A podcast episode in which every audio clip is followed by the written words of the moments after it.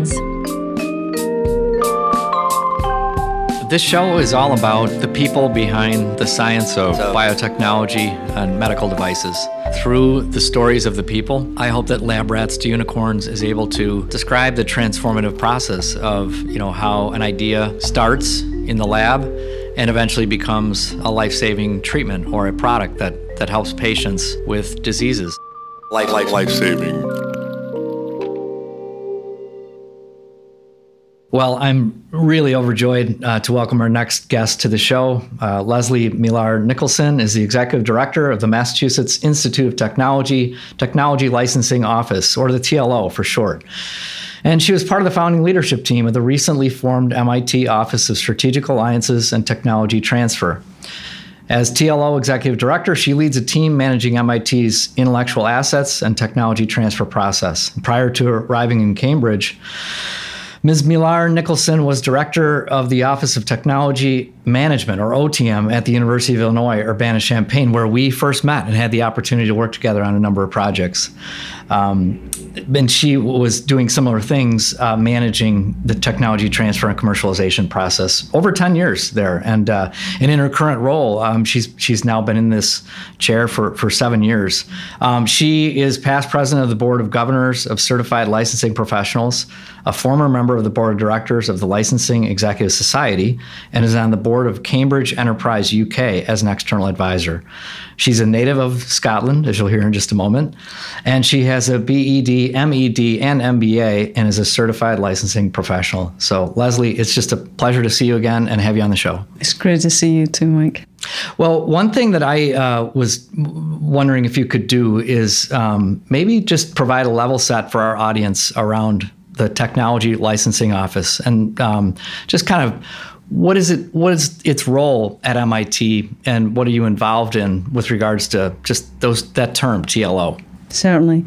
So any research university in the United States, and in fact across the world, has some sort of office like the TLO MIT has. And in fact, by law, we have an obligation, if we receive federal funding, to take ownership of intellectual property and to find a way to get it into the hands of people who can develop it and have a global impact.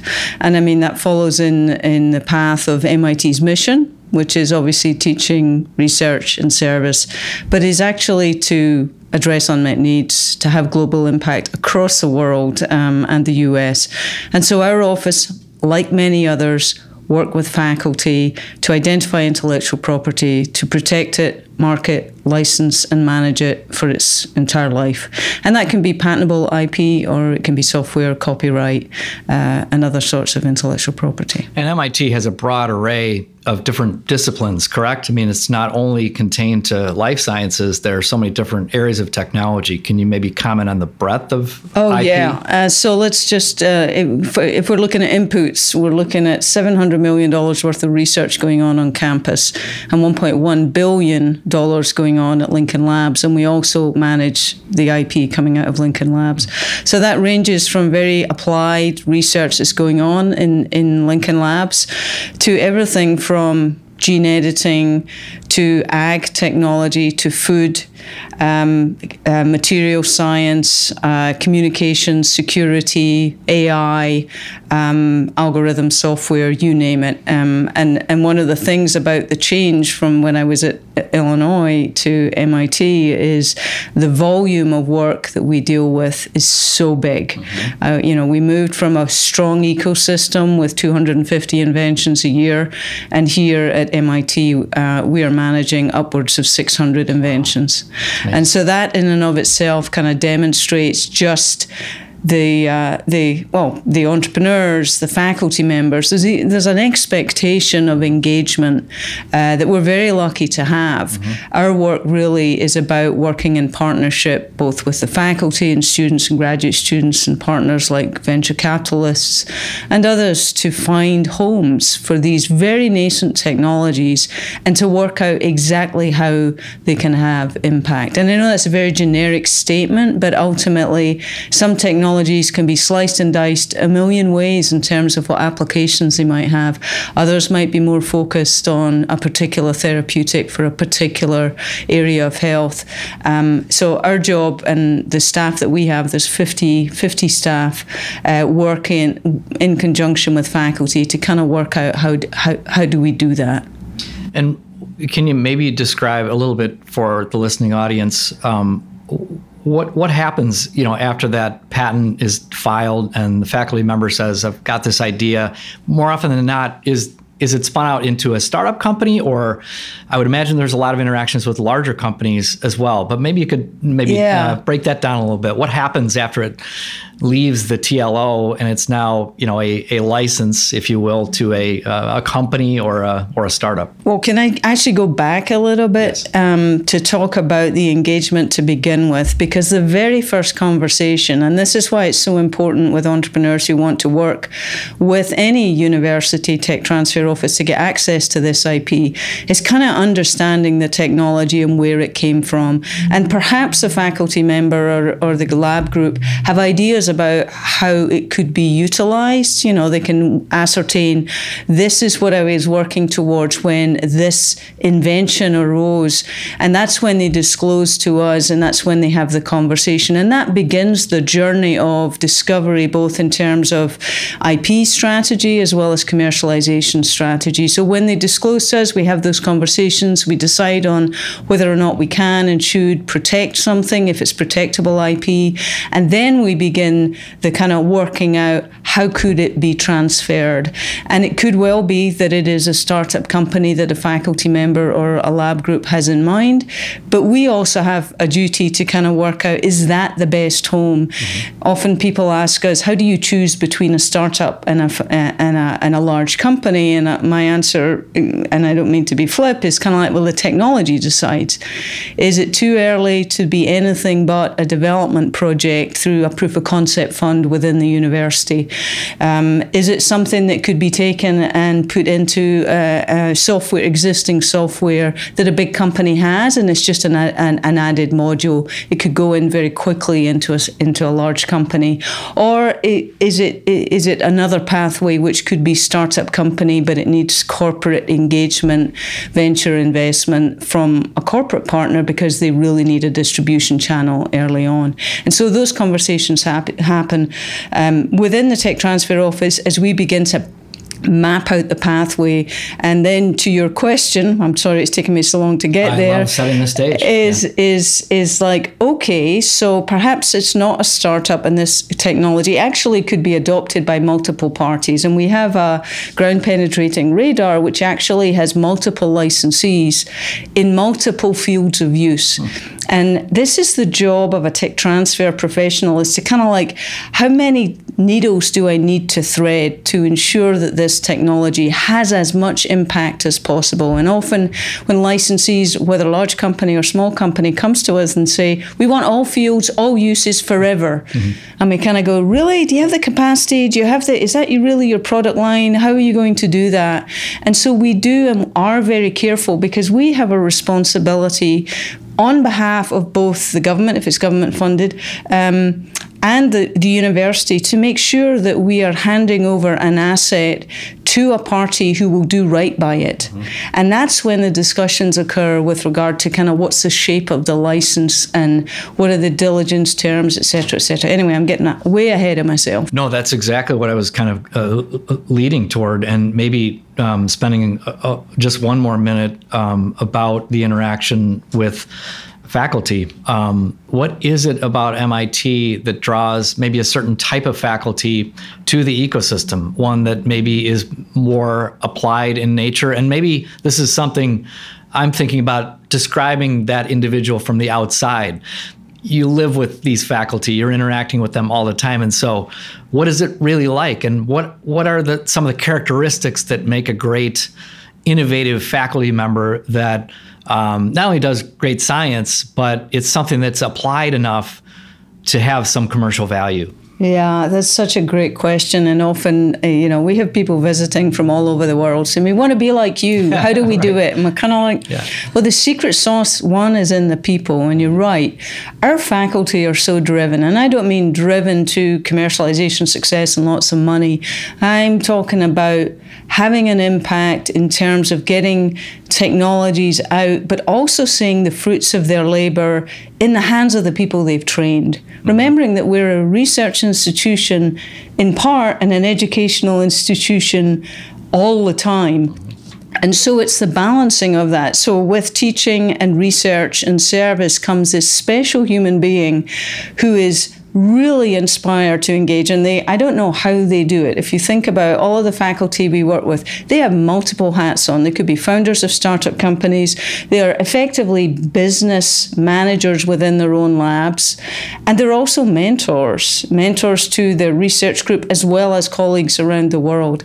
So I don't know what it is that brings these people in, but there is an expectation in your role at MIT that you're going to help stuff happen. Mm-hmm, mm-hmm. And so with that, there is not a lot of persuasion that needs to occur for people to engage with us. And I'll caveat that with, as long as we do right by them in terms of we're a service organization and we should never lose that. So, you know, responding promptly, given your rationale, whether it's a yes or no on a patent filing, all of those things are really important. We are blessed to have an engaged community that doesn't take a lot for them to come to our door or to answer the phone when we call them. And you mentioned both in an earlier comment that you made and even just in that broader statement around being a service organization, trying to provide value, you know, to that really important constituency, the faculty.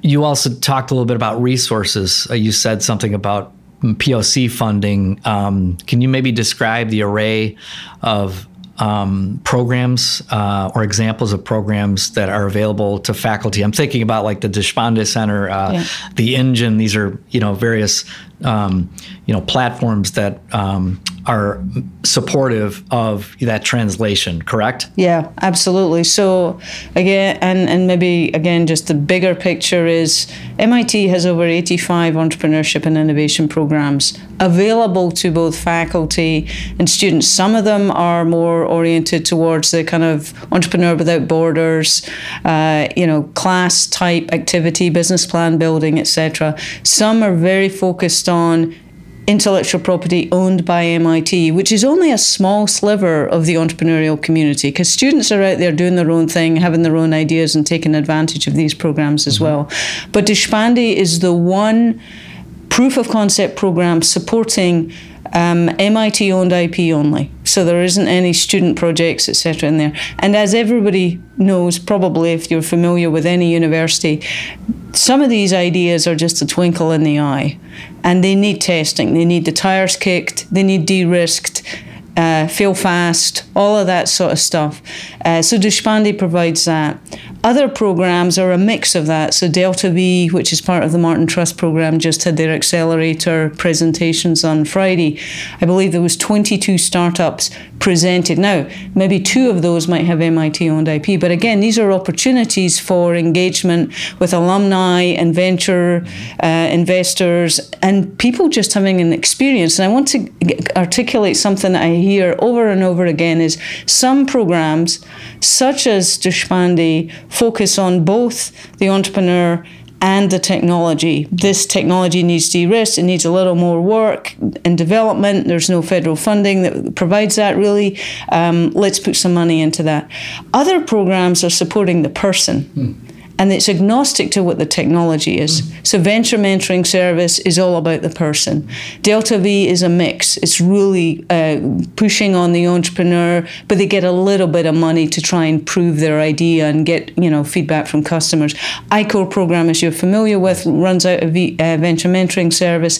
They're focused on the person at the same time as kind of looking at, does this market exist? Yeah. Customer discovery, all of that stuff. And then Sandbox is a program that supports undergraduates, and they provide small amounts of money, predominantly educationally focused. And The Engine is as you know, the both accelerator and fund. And I want to be also clear, and not in any way to take away from the value they bring, but the Engine serves many entrepreneurs, not just MIT. It is of MIT, yeah, but it is works very closely with Harvard. They've funded Northeastern, they've funded stuff out of Tufts, and might be jointly owned, etc., etc. So more people in the ecosystem allow us more opportunities, yes, to try and get as many of those 600, 700 inventions out the door if they're actually destined, shall we say, for a startup versus, as you mentioned, the kind of those things that might go to a corporate company. But I think that's cool too, is the diversity of the inputs. It's not all MIT originated. And on the other hand, it's a convener of good ideas, good people, and density. Yeah, and I know you're focusing a lot or on life sciences. This is what is extraordinarily about MIT. We don't have a medical school. We don't have a hospital. Mm-hmm. The number of invention disclosures we see that have impact in human health demonstrates the connective tissue between us and MGB and Harvard and all of the other hospital systems, Dana-Farber, et cetera, because our faculty are out there. They have appointments in other places. And so it's extraordinarily important that people realize that sometimes there will be three universities, at least at the beginning, at the table, because there's three inventors, three faculty from different parts of the ecosystem. And sometimes it's like, why are all these people in the room? Well, we don't have the capacity to do clinical trials at MIT. We don't do the lab work that occurs in the clinic in some of the medical schools. So that's why that stuff happens. Well, if we could just step back in time a little bit, maybe learn a little bit more about your journey, if we could. I'm curious to see kind of what got you started down this path. Maybe we could even describe, what were some of your initial inspirations that, brought you into the journey that you're currently on. And you obviously, came from Scotland and came to the U.S. Tell us a little bit about, some of the risk taking that happened, in making that jump. So, and this is why, in our pre-discussion, I was like, I don't know if I'm the right person for this discussion. My journey is atypical and has nothing to do with science and nothing to do with law or business. It is a very personal journey. I came to this, and if this is TMI for your audience, just tell me to time out and move on. You're exactly who we want on the show. We're trying to demonstrate that you don't have to start off, as a child and have this path well lined up for you. In fact, I mean, even my own background, I'm a business person, so it's a place and a possibility for a broad array of different individuals with different driving factors for what bring them in. So please carry on. So I am not a scientist and I'm not a lawyer. I do have an MBA. My training originally was in physical education. I trained as a PE teacher. And for a variety of reasons, in my first journey to the States, I came across as an exchange student. And I then met my now wife. But because of federal law, we couldn't stay together. So I left and I took up a completely different career in the UK. And I was managing sports centers and got into sports management. And then because of a change in law, there was a contracting process. So I got deeply involved in the contracting of all of the sports facilities in Bristol in England, and I was there for 12 years managing the contracts on behalf of the City Council for all of the sports facilities, whether they were swimming pools or whatever. Yeah. So completely unrelated to anything. And then and this is my life, and you ask about decision making, serendipitous. Mm-hmm. Got back in touch with my now wife, Laurie, and decided to say, you know what, this was meant to be. Mm-hmm. So the only way I could get back into the States, she tried to come to the UK, she was a lawyer. It was not going to be an easy journey. So we decided that I would go back to school. Okay. And I applied. She was in Chicago, and I ended up applying to University of Illinois in Champaign, Urbana, and was accepted there for a 2-year program. So I had 2 years to work out how the heck I was going to stay in the States. Yeah. I discovered that I was probably an entrepreneurial challenge. Yeah. I was probably one of the oldest students in the class. And in fact, I remember on my first day, I walked in and I think everybody stood up because they thought I was the professor. And then I kind of said, no, I'm with you guys. And had a tremendous journey there, kind of popping open my brain in terms of just understanding a completely different culture. Even though I'd done a master's degree at the University of Georgia in Athens some years previously, the MBA was a different thread altogether.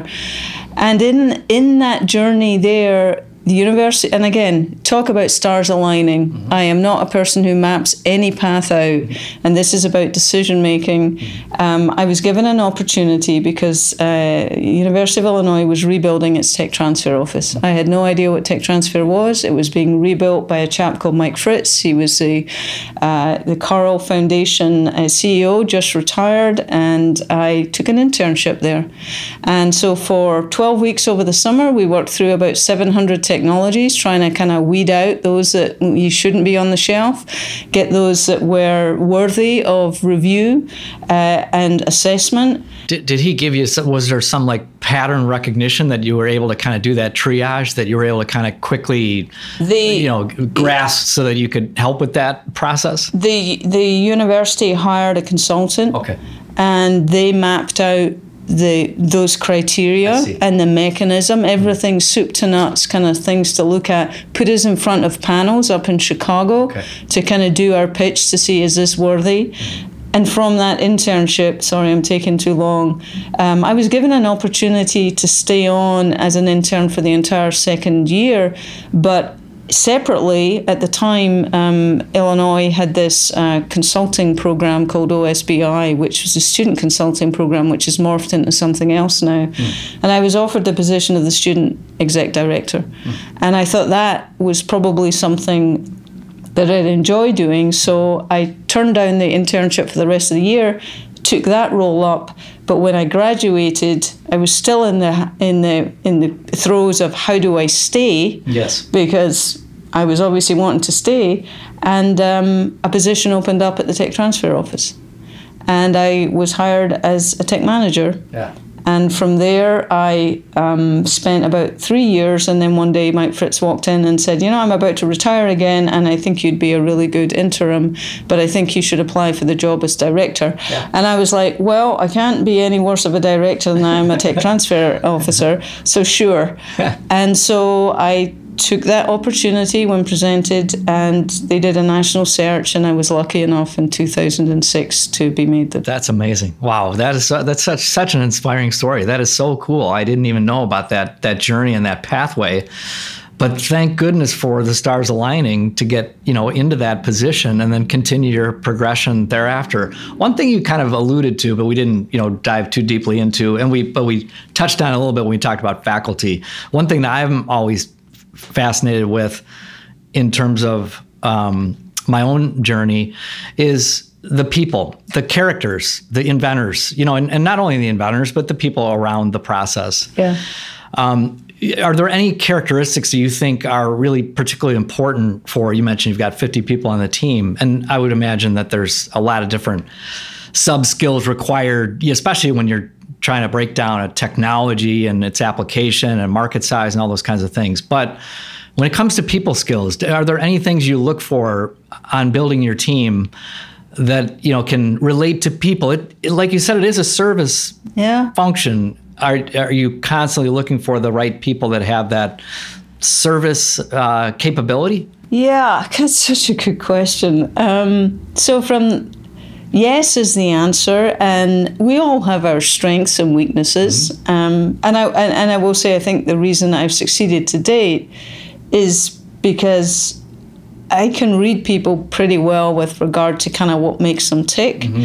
Anybody who works in our office has to have a number of different things to, I'll say, succeed. One is you just got to be able to manage high work volume. And the demands of extraordinarily talented faculty. And you have to be able to kind of look at the long game with the people you're working with. It's kind of like in the moment you can come across all sorts of individuals, and you really kind of have to keep coming back to what is our mission, what is our goal, how do I serve it well, and not get too wrapped up in some of the things that might go on in the university, whether it's politics or thinking that somebody has got nefarious ideas or whatever. And I don't mean the people in the university, but folks who come in saying, I want to get your technology and I want it on the cheap. Sure. So being able to read people is one of the things. And then just always being able to lift your head up and look over what you're doing in the moment. Really helps, because it's very easy with high volume, with high stress, to get lost in the moment and get very emotional about things. And that's understandable, but you also have to be able to gauge that in order to be able to deliver the results that are expected of us. When you think about, you know, continuing to serve, and you look out, you know, in the next 5 years, as you think about where MIT is today as it relates to TLO. One of the big things we talk a lot about, you know, as a team at Portal and just across the industry, is really thinking about how are we providing more access to a more diverse workforce. When you think about biotech in particular, the roles needed for the industry to scale go far beyond, a very homogeneous population. And so the needs for diverse talent in every element of the organization are critical.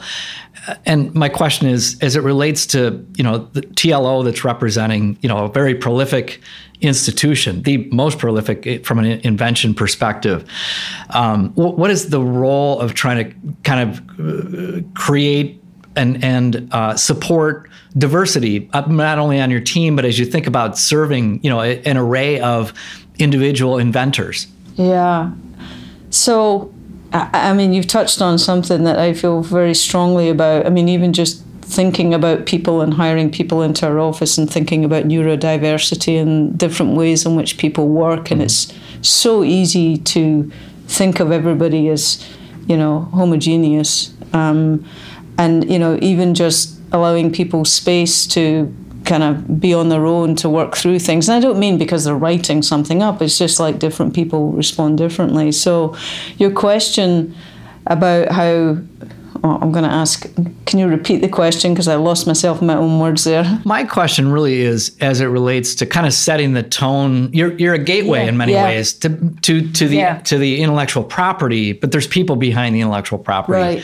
Right. So to what degree, and I guess I'm trying to relate it to, in order for diversity to enter into, the startup world, into the venture world, into the industry itself, I believe the inventors behind it need to be diverse as well. And so I just wonder if the complexion of your team needs to reflect that, anything that relates to kind of prioritizing diversity. Yeah, no, you're absolutely right. Yes, it does. And I think we have to do a lot of self-examination and be very intentional about things that stop people coming to us. So we've had many conversations about, is there a way in which we ask questions of female entrepreneurs, female inventors that is different?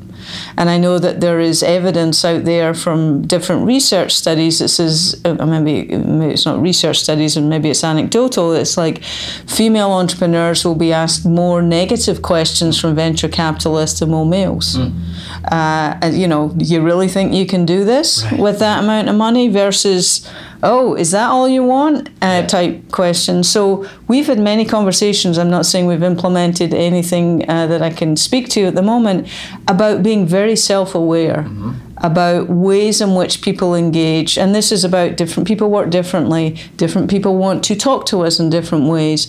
It's not only Zoom. It's in person. It's not in a busy place. It's in a quiet place. You don't know what it is that an individual may be feeling stressed about when they come and talk to us. And that's the other thing about just generally demystifying us.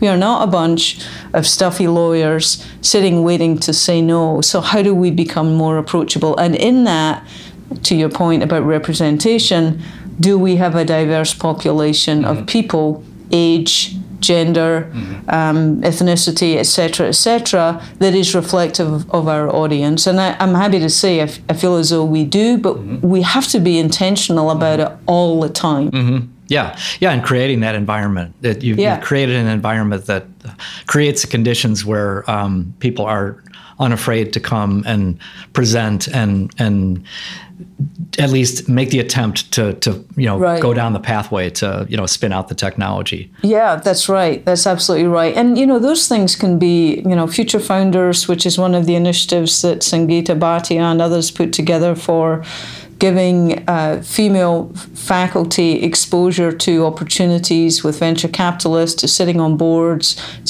We have purposely kind of said, we will sit down with you, and I won't say a safe space, but in a space where we can walk through this at whatever pace you want to understand this. Because I can imagine and in fact, I do know this to be a fact, is that female faculty are more likely to wait to near perfection before they disclose an invention. I see. Versus male faculty who will more likely go good enough. And so there you have a gap of readiness, which is like, well, why do we have 10 and 3? Well, maybe if they waited till they were all near ready, it might be 3. Right. So there's another culture of in education about even when to engage with us that needs to go on, and needs to go on as early as possible in the process. That's very interesting. What would you say have been, you've both within your role at University of Illinois and now at MIT, what do you think's changed the most in terms of, and maybe nothing, maybe in terms of the role of the TLO today to the university versus maybe where it originated? I mean, I've certainly seen, a landscape change with regards to how universities are changing their business model to some degree, and some of it is centered around innovation. If you don't have a Division I football program, then you maybe even if you do, you're still trying to prioritize innovation. Yeah. And I think some of that is both in terms of maintaining eminence and attracting and retaining great talent. Some of it's economic. I mean, those individuals tend to, have an outsized impact on not only the grants that come in, and those are fewer today than they were maybe a long time ago, but also, they're more prolific at, startups, and that's potentially recurring revenue and philanthropic funds and all those kinds of things.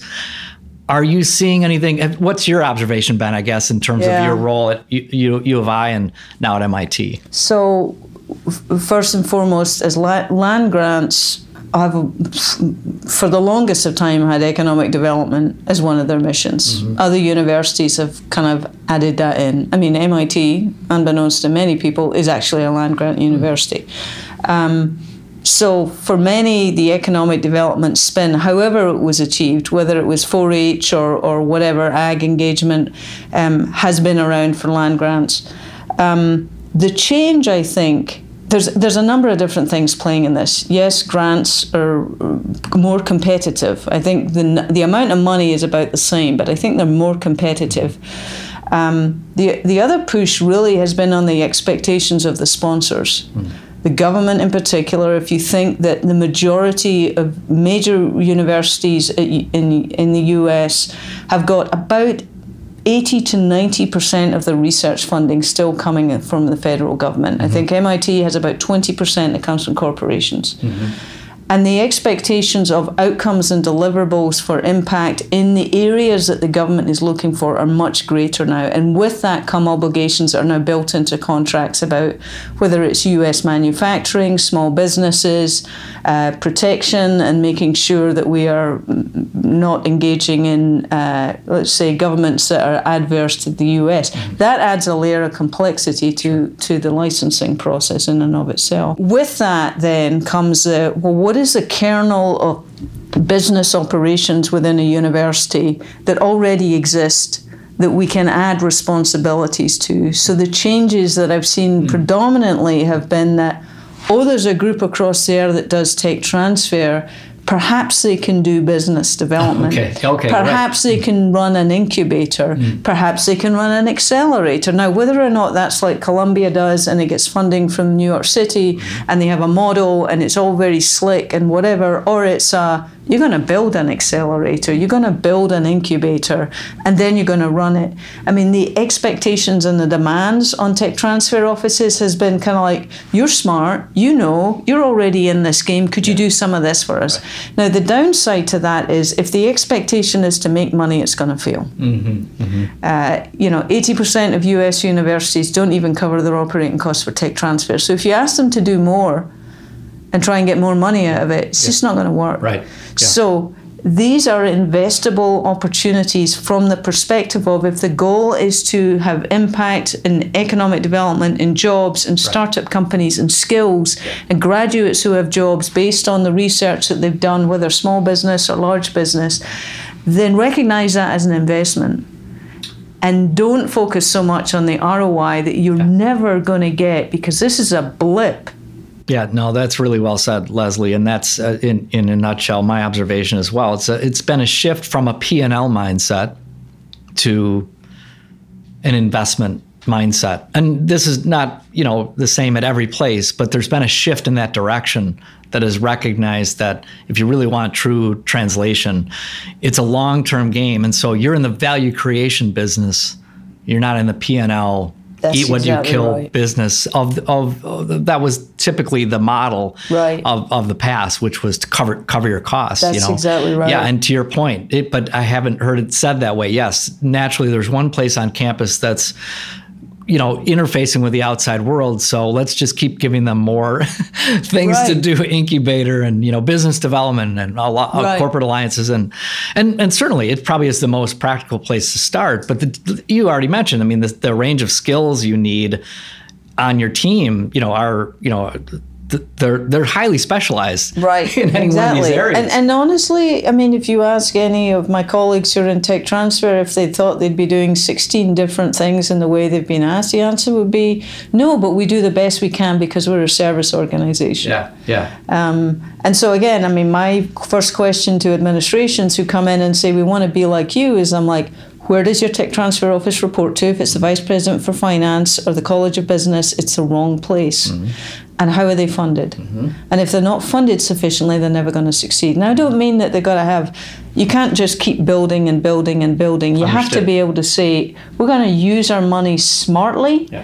And to the extent we can, because we don't have a crystal ball, we're going to make investments at risk over a period of time. Mm-hmm. And then we're going to say, we know that within 6 years of filing a patent, if it's not licensed, it's unlikely it's going to be licensed. Right. I mean, that's notwithstanding, somebody gives it back and there's other fields of use, et cetera. But for the most part, those are the time tracks that we're going to. But you need to be able to know that you can invest even for that long in order to give it that chance. Yeah, and I do think that, when you think about it from a value creation perspective, universities are in a particularly uniquely privileged position, and they're in the long game. And they have the opportunity to have a broad array of interests, across selected assets that both time and magnitude are increasing the chances that over the longer term, value will have been created in any one of those buckets, jobs created, companies formed, royalties returned.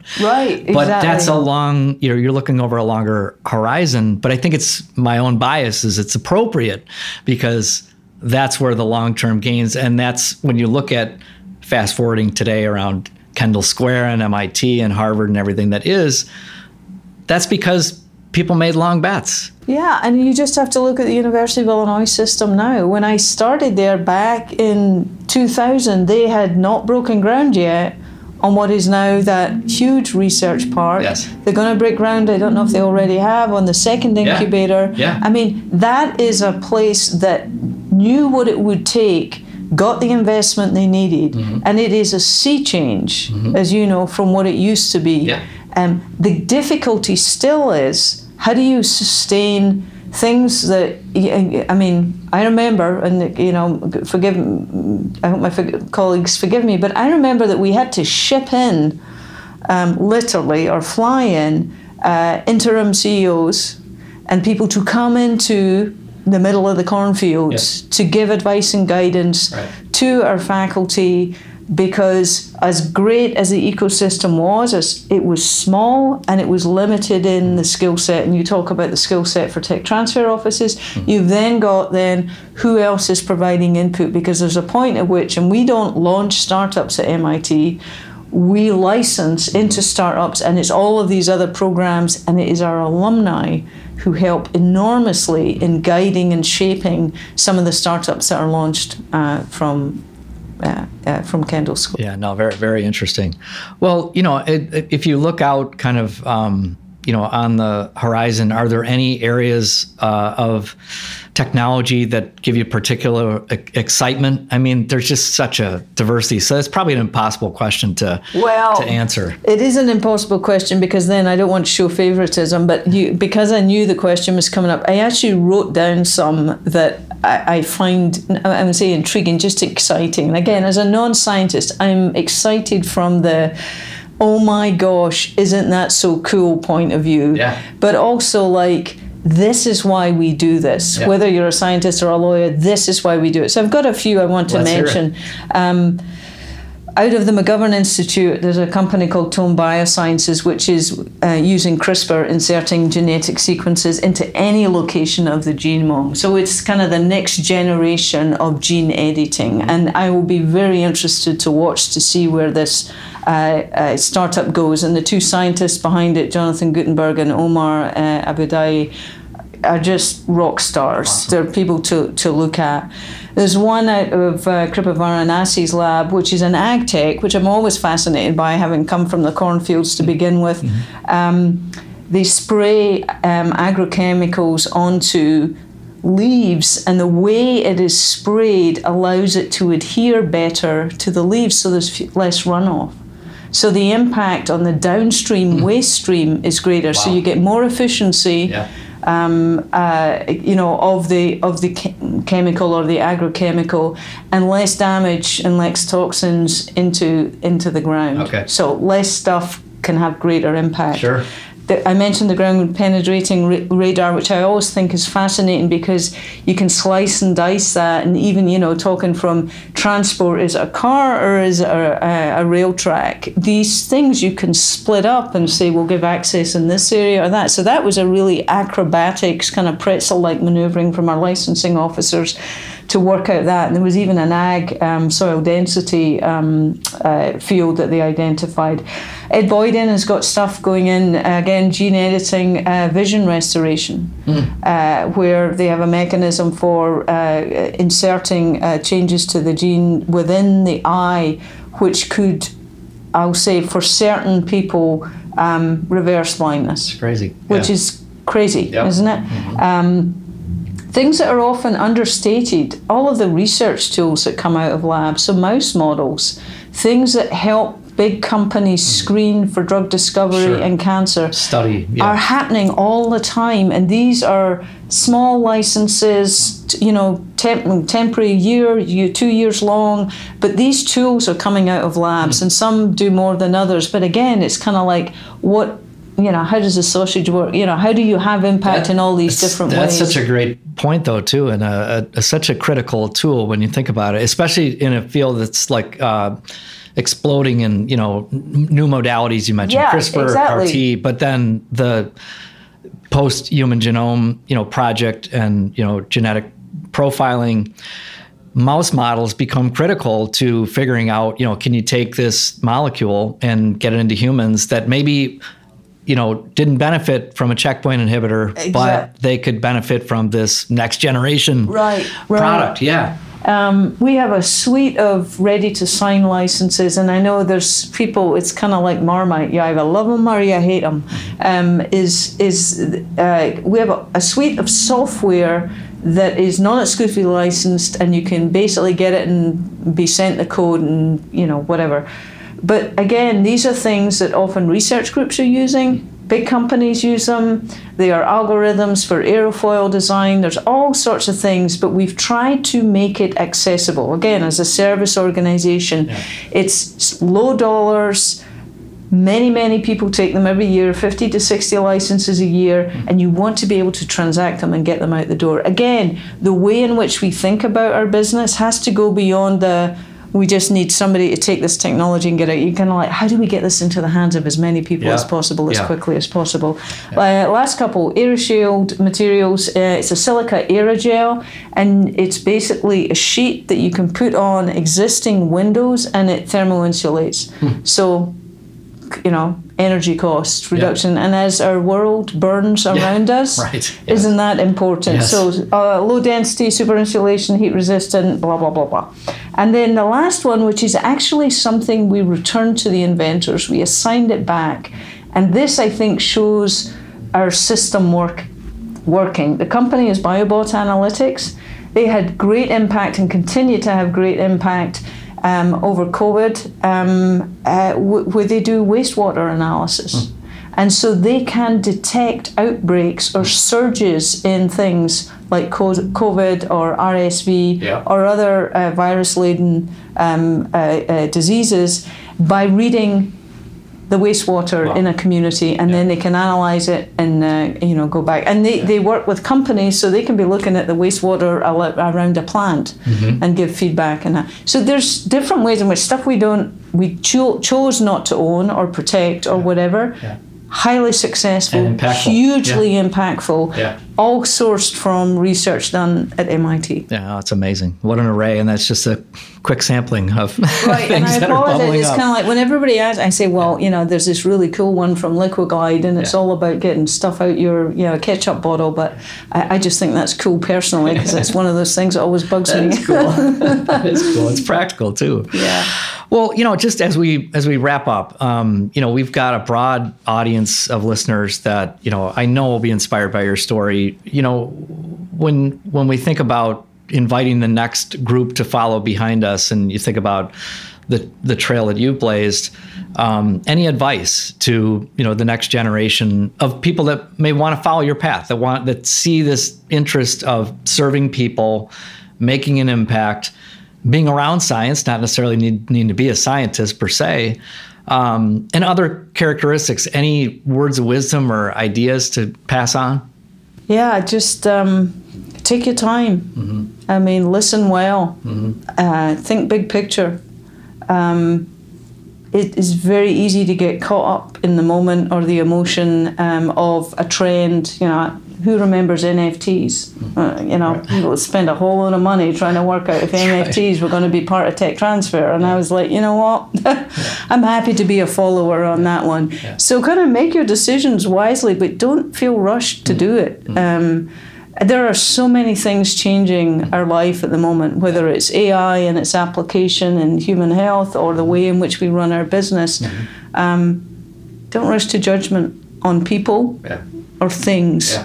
I think having a calm outlook, I think it's very easy to get full of anxiety in our current world. And I think it's good to pause and reflect, and we often put pressure on ourselves when nobody else is putting pressure on us. I love it. I'm taking a deep breath right now. No, Lesley, I can't tell you how great it was to catch up with you and see you again. And I'm so excited to see everything that you're doing and the impact that you've had, over all of the roles that you've had, in your time at both the University of Illinois and now at MIT, and really looking forward to continue to see what happens next coming out of the TLO. So thanks for your time. Well, thank you for the invitation. I appreciated it. Thanks for joining us today. It was another great episode. I hope you enjoyed the conversation with our guest today and were inspired the way I was. Looking forward to reconvening again in 2 weeks. Please visit our website at labratstounicorns.com. We welcome any of your comments, feedback, ideas. If you want me to ask certain questions of guests, or you have ideas of people that we should be interviewing. That is all. Goodbye.